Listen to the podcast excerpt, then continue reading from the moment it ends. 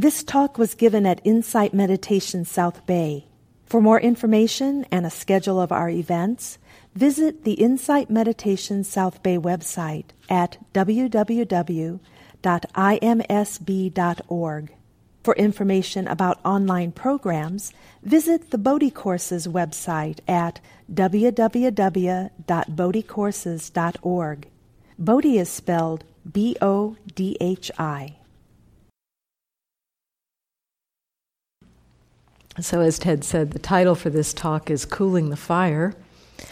And the uh, inspiration for that name came from the word that is typically translated as enlightenment. When we, you know, we talk about um, you know, the, the, the uh, Wesak festival uh, at the end of the month is celebrating the, booth, the Buddha's birth, death, and enlightenment. Um, and so typically we do, we do think about the Buddha becoming enlightened, and we might think about that as being the goal for the path. And this, um, when Shaila invited uh, this group of us to teach this particular series, she asked us to reflect about the goal and what, what we explore, what we think of as the goal of the, of the path, and how we might uh, find our way towards that.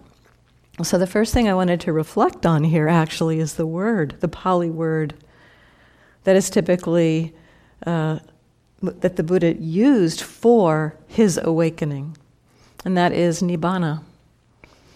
And that word itself, the translation, the literal meaning of that word is nothing like enlightenment. You know, I don't know how people came up with that translation or why people use that because the word itself basically means something like cooling the act of cooling. And I was told by one um, colleague that he understood that this was a very ordinary word in the time of the Buddha, that you would, you would speak about fire cooling or uh, the rice cooling um, and so the, the nature of things when they're heated is to cool. It's just, that's just what happens when you no longer keep adding the heat. When you no longer keep adding the fuel to a fire, the fire goes out, the fire cools. And so the, the word for this freedom or this, what, what the Buddha spoke of as the possibility, the freedom of um, his, the freedom that he discovered it was a cooling of something. And when, um, when asked about what is cooled, I'll read some of this.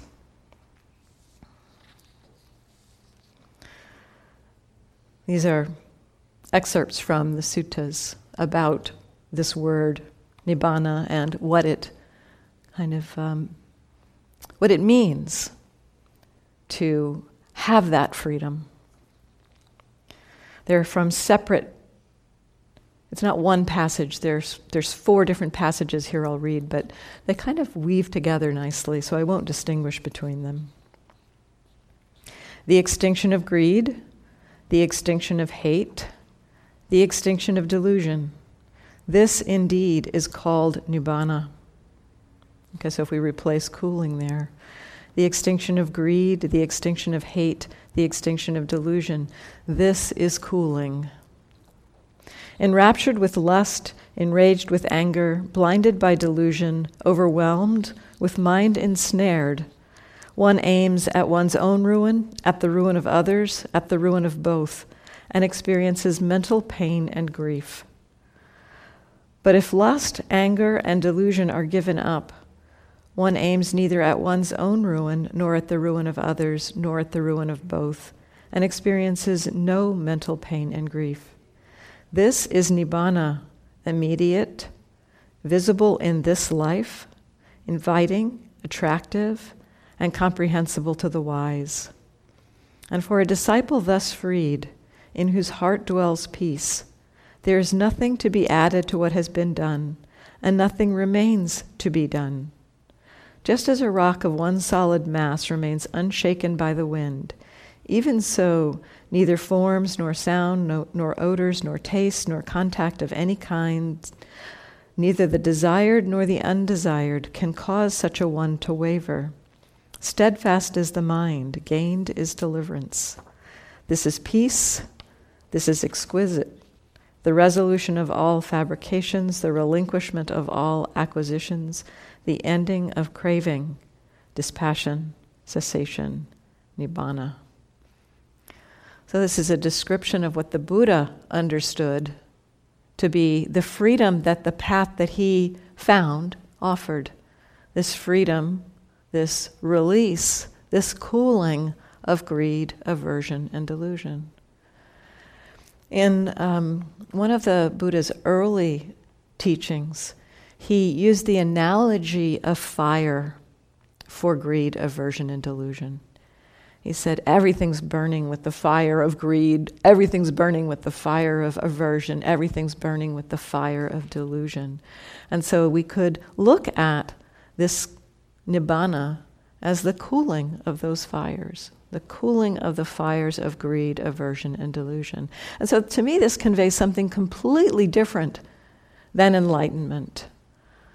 When I first heard the term of enlightenment and, you know, started practicing and thought of like, you know, maybe someday I'll attain enlightenment or something, you know, I had this image of getting something, of, of having some particular state or being in some particular way. But these descriptions speak not of what one gains, but what one lets go of.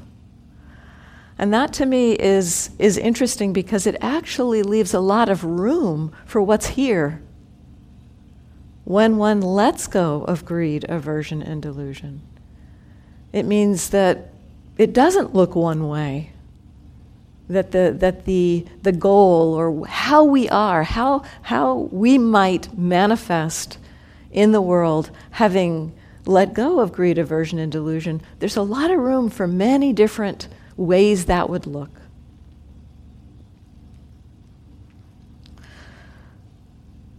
And that to me is inspiring. That, uh, and, and I've met some people in Burma. When I practiced in Burma, I met a number of very wise and very kind and very practiced people. And they were very different.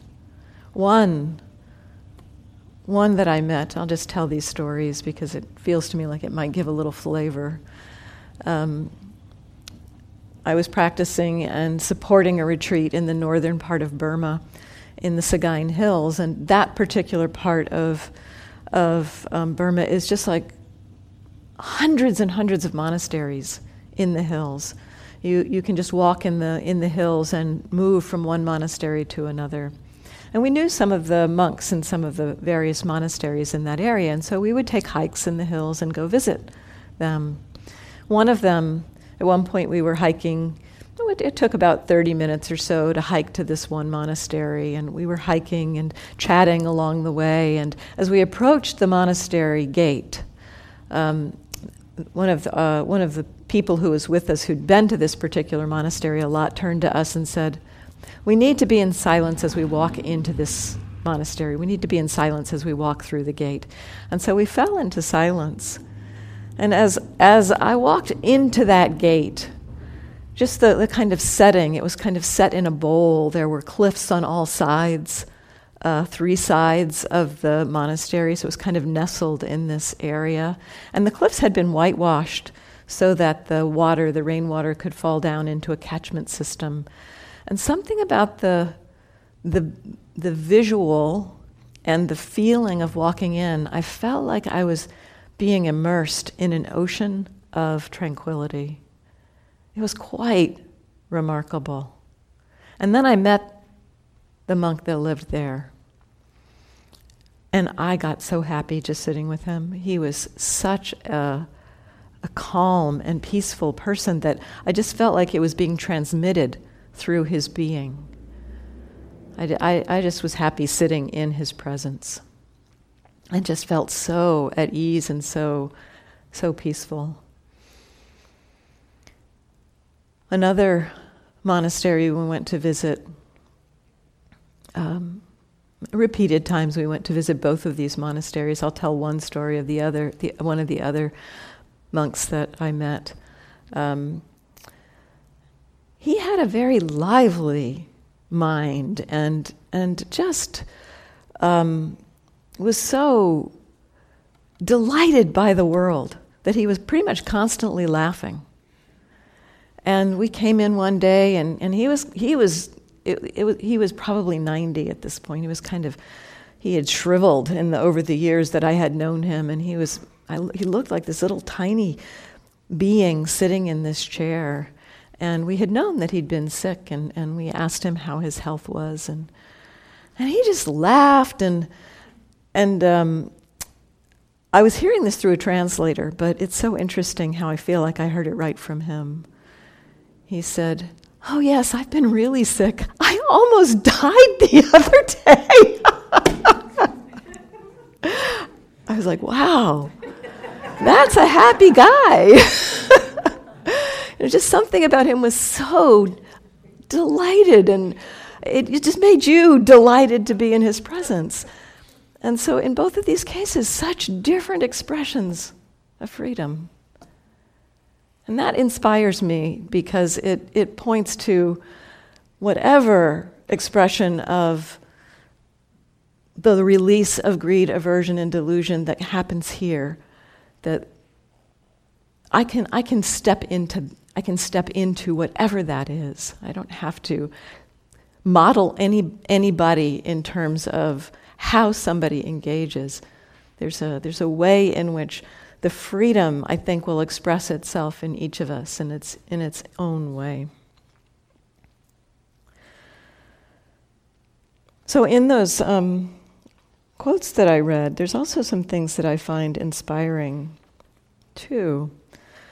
Um, the first piece is what the Buddha describes as his state of mind. the, the state of mind of one who is cooled, whose greed, aversion, and delusion has been released, says experiences no mental pain or grief. Now, that might seem kind of unfathomable in a way. I mean, wouldn't, wouldn't, um, wouldn't one grieve if one lost a dear friend or um, or saw something, you know, saw, saw the state of our country. you know, isn't there, isn't grief a natural response to that? But what I think the grief here that's being pointed to, and the mental pain, the, the, this is, this is the suffering the Buddha pointed to, that it's, it's included in that is a form of aversion, of that the mind is rejecting something. The mind is pushing something away or holding on to something. That, you know, the, the way things are, the way the world is, the fact that we will all, every single one of us, all of our family members, our parents, children, brothers, sisters, friends, every one of us is going to die and we don't know the order that's going to happen. This is truth. The state of the world as it is right now, it has come to be. It is happening. It is truth in a way, also. It is, this is what is here. And the, the, the resistance to what is, has already come to be is a part of at least my understanding of what the Buddha is speaking about in this mental pain and grief, that we are resisting what is already here. And that the heart is constricted or closed or rejecting something that is already here. What, what the, um, the teachings also point to, though, is that when we see something. We see suffering happening in the world. If the heart is free from greed, aversion, and delusion, if the heart is not constricted by greed, aversion, and delusion, that heart feels that suffering very profoundly. And that's a place that we may need to come to a new understanding about what that would be to feel the suffering of the world very profoundly and deeply without constriction. The Buddha doesn't call that mental pain and grief, he calls it compassion. The heart that responds to the suffering of the world instead of fighting, pushing against the suffering of the world.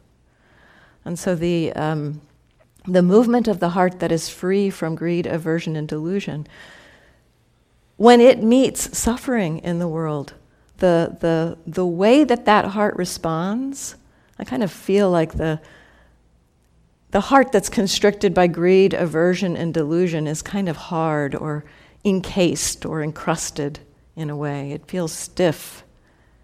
It doesn't resonate in sympathy with what's happening. It may shake or it may break or it may be very brittle. And so the, the heart that has become free from greed, aversion, and delusion, my sense of that, just from little tastes maybe every now and then, little tastes of that, little tastes of the heart that is freed from at least chunks of greed, aversion, and delusion, there's a feeling of, of resonance, there's a feeling of quivering. The heart resonates. It's like feels like like almost a bowl of jello or something, you know. It it it doesn't shatter when when some kind of energy shakes it. It just vibrates and wobbles and wiggles. And so when the heart that is free from greed, aversion, and delusion is contacted by suffering, it resonates with that suffering. And it is it wants to act. It wants to alleviate that suffering. And when the heart that heart that's free from greed, aversion, and delusion contacts joy in the world. It also resonates with that very deeply and feels the delight of that, empathetic or sympathetic joy. And so the heart that is free from greed, aversion, and delusion, it's not the heart of uncaring, indifference, non action. It's, it's the heart that is infused with the qualities of love, of compassion, of joy, of equanimity, of generosity, that connected quality. And yet, the, the usual way that we engage, the, when, when our hearts are, are covered by greed, aversion, delusion, you know, when, when they're operating from that perspective, it's very difficult for that heart to fathom that there's something else, another way to act in the world. It's like those, it's like we're, we're, we're blinded. The delusion embedded in aversion is, yeah, you got to act on me in order to be okay in your life when things are difficult the delusion embedded in greed is you have to follow through with me in order to be happy, in order to get the things that you want. So these, these qualities of mind, the states of greed and aversion, have an embedded delusion in them that basically believes they are the reason why we do anything. And they can't fathom that if they go away, that there would be anything that we would do. Wanting, the belief behind wanting is why would I do anything if I didn't want? Wanting is not going to tell you that if wanting goes away, there are other beautiful motivations for life and for connection and for engagement. So the the one piece then that I find inspiring is this no mental pain and grief. What might that be? I mean, just to even contemplate what a heart free from greed, aversion, and delusion might look like. What might it look like? So I find that inspiring to contemplate. The other piece that I find inspiring is this um, this is nibbana. This experiences no mental pain and grief. This is nibbana immediate, visible in this life inviting, attractive, and comprehensible to the wise. visible in this life,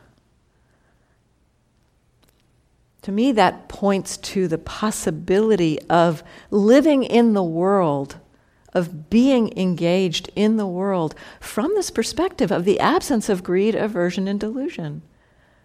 I mean, when I think of enlightenment, I kind of envision myself some like floating somewhere above the planet or something, you know, not really engaged.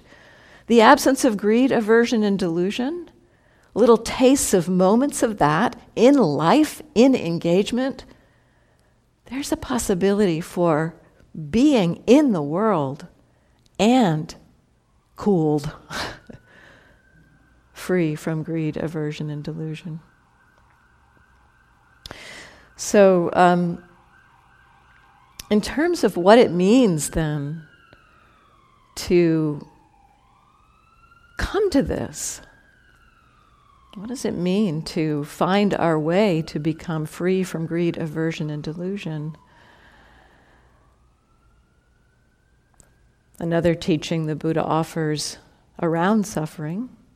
Basically, there's a connection to when we are acting motivated out of greed, aversion, and delusion, we are destined to suffer. We will suffer. We may not suffer immediately, but we will. There's, it's like we're setting into motion the seeds of suffering if we are acting out of the energies of greed, out of the energy of aversion, out of the energy of delusion. And so we're setting that suffering into motion.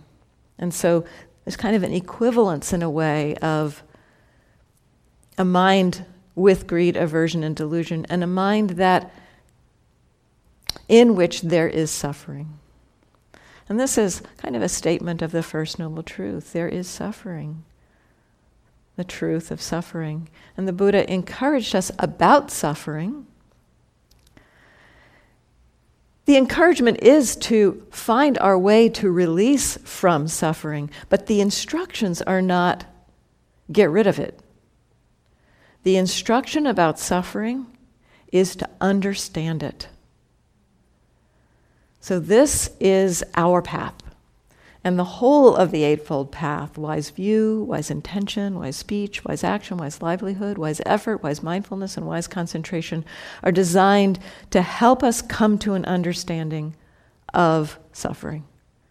And so, to me, in a simple way, in a I mean, there's, I, I give many, many talks about what wisdom is, what it means to understand. But let's just talk really simply right now because there's only a few minutes left, so we'll keep it simple. Uh, so, what does understanding mean?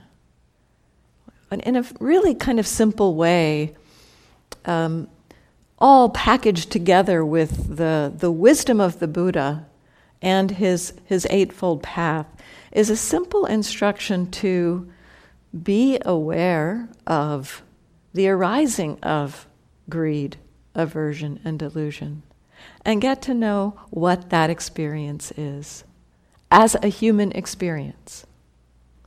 So that's important. That, that there's, the, there's a kind of a sense of coming into awareness around these states of mind greed, aversion, and delusion. So beginning to know Greed is happening right now. Aversion is happening right now. Delusion is happening right now. And yet, that may not quite be enough. One of my teachers has pointed out you know, if you go to somebody on the street who's yelling and screaming and say, hey, hey, wait, do you know you're angry? they'll, they'll look at you kind of like you're nuts. Yeah, of course I know I'm angry but the, they're not knowing anger in the way of what is the human experience of anger. They are knowing anger in terms of what is it going to do for me and how's it going to get me what I want. And so, this is not the kind of awareness that is going to support the becoming free from greed, aversion, and delusion, because essentially that kind of awareness of anger, how's it going to get me what I want? How's it going to help me figure out this problem or get rid of this thing or make sure that person never bothers me ever again? How, you know, so, so we're caught, if we're caught in that cycle, we are reinforcing that anger is what's going to make us feel better at some point.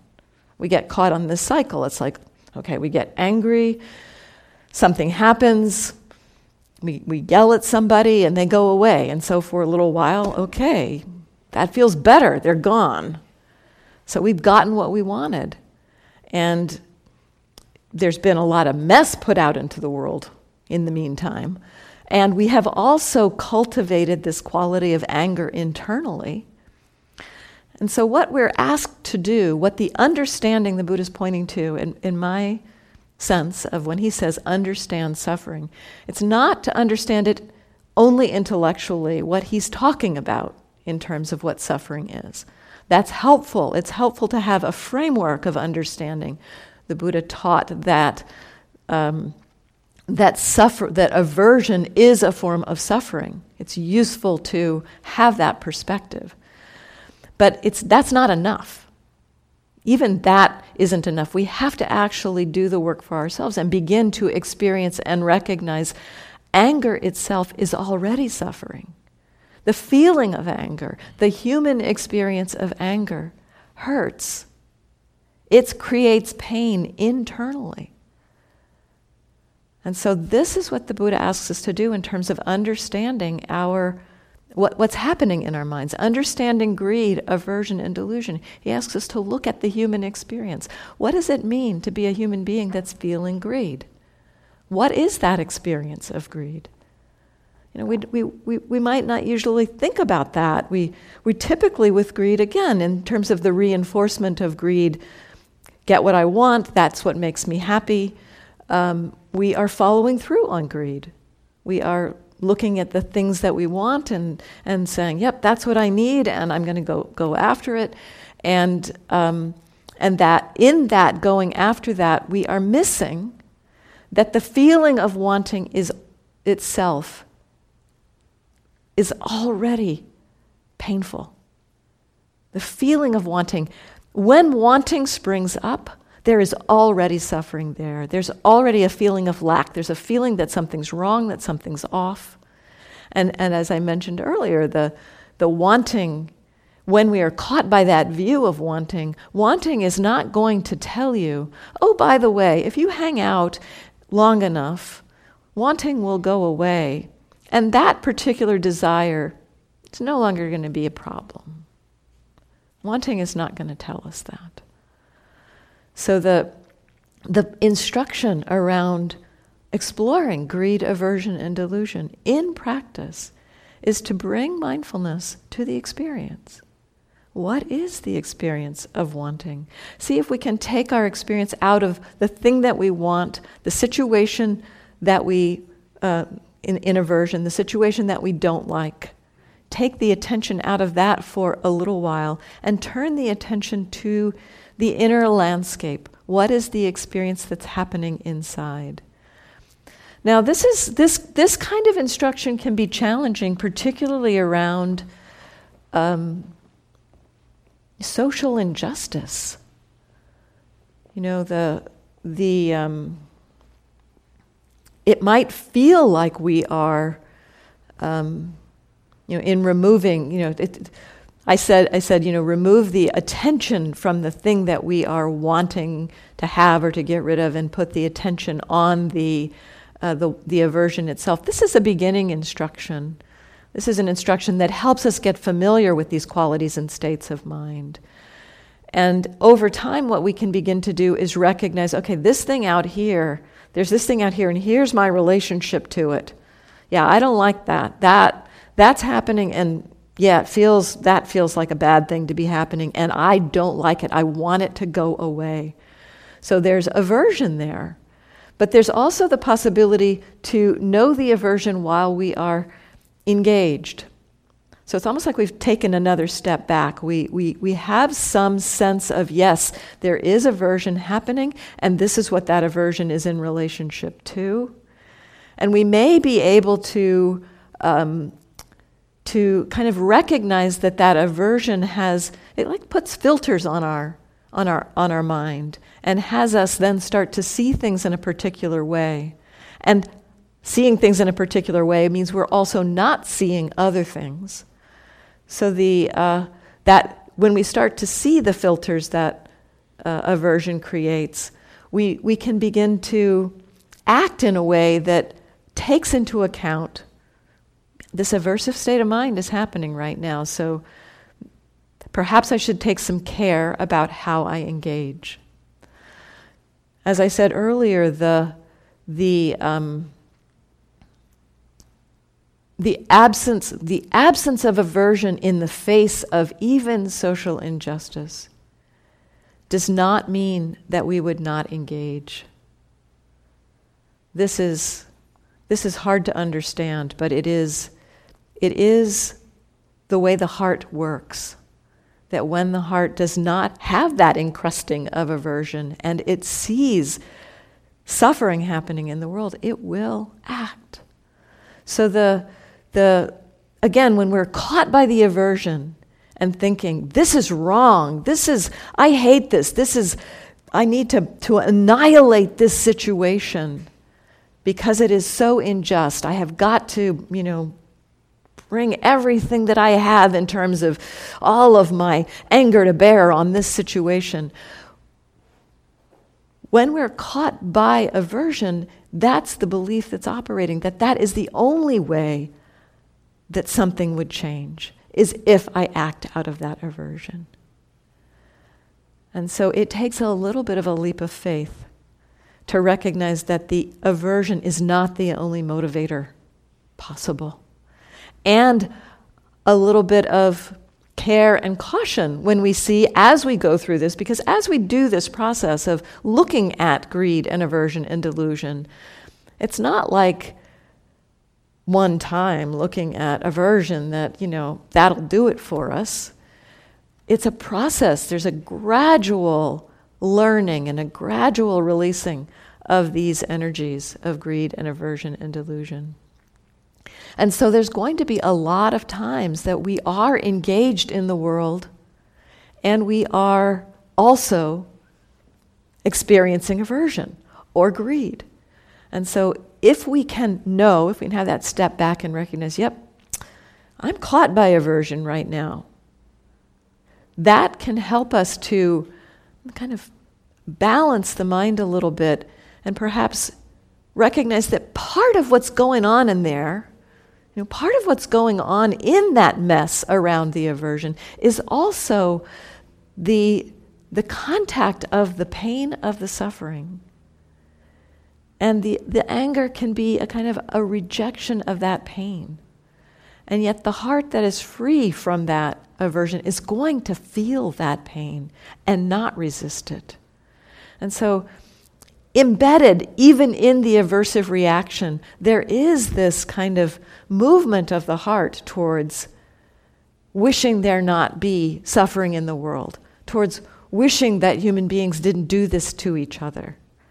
And so, yes, recognizing that the anger is there, and maybe, maybe we can connect to the thread that leads into that connection between us. The wish that beings be safe, the wish that beings have ease in their lives. That often the anger is, it's kind of tangled up with that, that wish. And so to, you know, it, it, in that tangle, when it's tangled up like that, I, I do sometimes speak about our suffering, so any form of suffering, uh, as a tangle between basically the, the, the deep, natural, human, wholesome wishes to be happy, to be safe, to be at ease, to have health and well being. This is the wish for metta for ourselves. This is wholesome. And yet, those wishes come into contact with the way the world is impermanent, unreliable, uncontrollable. And our minds get it all tangled up here when that wish for safety meets the uncontrollability of life. It feels like it's a problem. And so there's a tangle. The threads get all tangled up there. And so any kind of suffering, my sense is, is a tangle between these threads of truth, you know, the thread of, of impermanent, unreliable, uncontrollable, the ultimate nature of experience and what's going on in the world. There are little ways, of course, we can control things. I can decide to pick up this glass. Yes, I can do that. And yet, my, that decision, between that decision and the actual picking up, heart attack might have happened. And then I don't get to pick up the glass. I mean, that's a kind of a seems like a silly example, but, but we do not have ultimate control. And so the, the truths of impermanent, unreliable, and the um, deep wish for, for happiness, well being, safety, our mind just cannot comprehend how these can simultaneously coexist. We think, we might think, and I've, I've heard people say things in meetings with students. Yeah, I know it's all impermanent and, and it's uncontrollable, and so, yeah, I shouldn't want that happiness. It's like, no, that's not the way it works. That wish for happiness is the wish for well being for ourselves. That's natural. It is not going to just disappear. And there, there's a way that we might use these truths to bludgeon ourselves in a way. It's like, you know, oh, you shouldn't want to be happy. You shouldn't want to be safe. Yeah, I mean, trying to go to emptiness or something. Let's just, everything's impermanent. Okay, yeah, I'm okay with that. But meantime, the, the part of us that wants to be healthy, happy, and safe is kind of going, what's going on here? And so the other on the other side of it, if we are connecting to those those those wishes for happiness and health and safety, and we see that things are impermanent, unreliable, we might feel betrayed by the world, or might feel like the world is just wrong. And so, what might it mean to hold both of these? Because both, there's the love that's very natural, that's a part of our human wholesomeness and well being, and these truths. You know, the, the mind that can't comprehend that they can coexist gets tangled. And this is suffering. Anger is a tangle between uncontrollable and wanting to be happy. In in a way, we could say that. And so we've got this tangle. We might think that what we need to do is get rid of the anger, get rid of the tangle, take some scissors, cut that knot out of the fabric. But what are we doing there? It's composed of these threads. The knot itself is the suffering, not the threads. And so the, the practice of being with that anger, the practice of, of uh, opening to it and understanding this is the human experience of anger. My sense of that is it's kind of like a lubricant or something that allows these threads to untangle. And then we have a weave in our lives between love and wisdom. They, they're woven together, supporting each other and informing each other, but not tangled anymore. So the, that practice of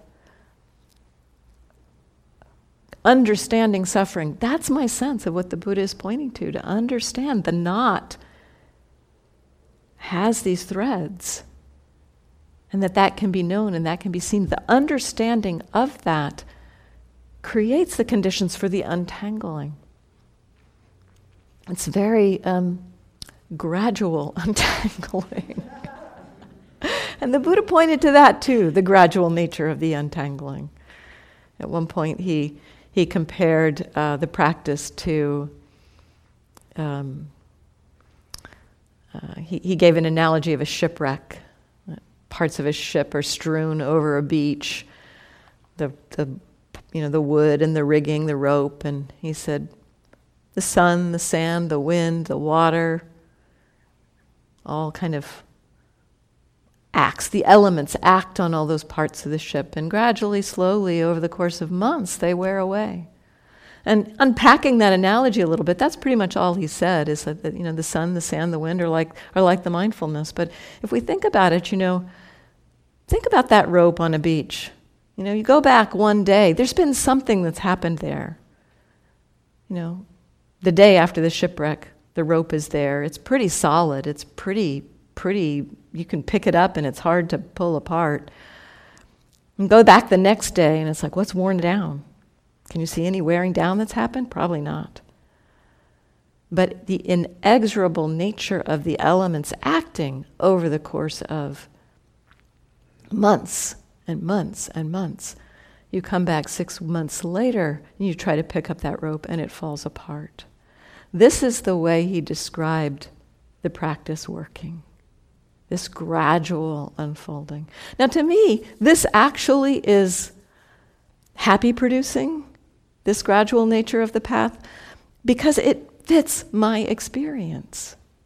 I've had a few experiences where there's a kind of a, you know, a momentary seeing of something really clearly that lets something go. But the vast majority of the, the way that the practice has unfolded has been this very gradual releasing of greed and aversion and delusion. Sometimes I look back at something, kind of in surprise at one point, you know, seeing a pattern. Wow, yeah, that one, what happened to that one? I don't remember seeing it go, but I sure remember having it there and, and not even being able to call it up in that moment. And it never returning. A particular hatred at a particular person, gone, replaced by metta through this gradual path. So the I have the confidence in this goal stated as the absence of greed, aversion, and delusion because of seeing in small ways, perhaps, the way they, they are released. We get flavors of this, we get tastes of it, maybe just in a moment, for, for a moment, a, a second of seeing how the mind, when we meet aversion or greed, some difficult reactive state, with that curiosity of, huh, what's this? What's this state of mind? When we, when we meet it that way, a feeling of a little space around it, not being quite so hooked in it, not quite so sque- squeezed out. We feel a shift. Sometimes we might even see a particular pattern in a moment. Just let go when it's met in that that way. And again, a taste, a flavor of that possibility of being free from greed or aversion or delusion. Just a little taste gives us the sense of that possibility. We get these little tastes, and in this life, this possibility.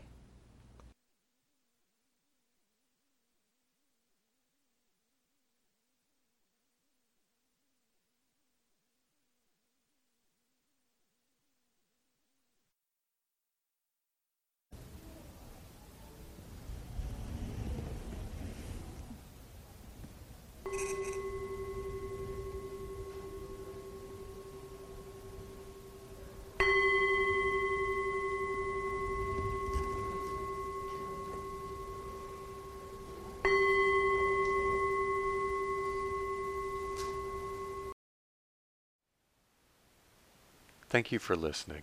To learn how you can support the teachers and Dharma Seed, please visit dharmaseed.org slash donate.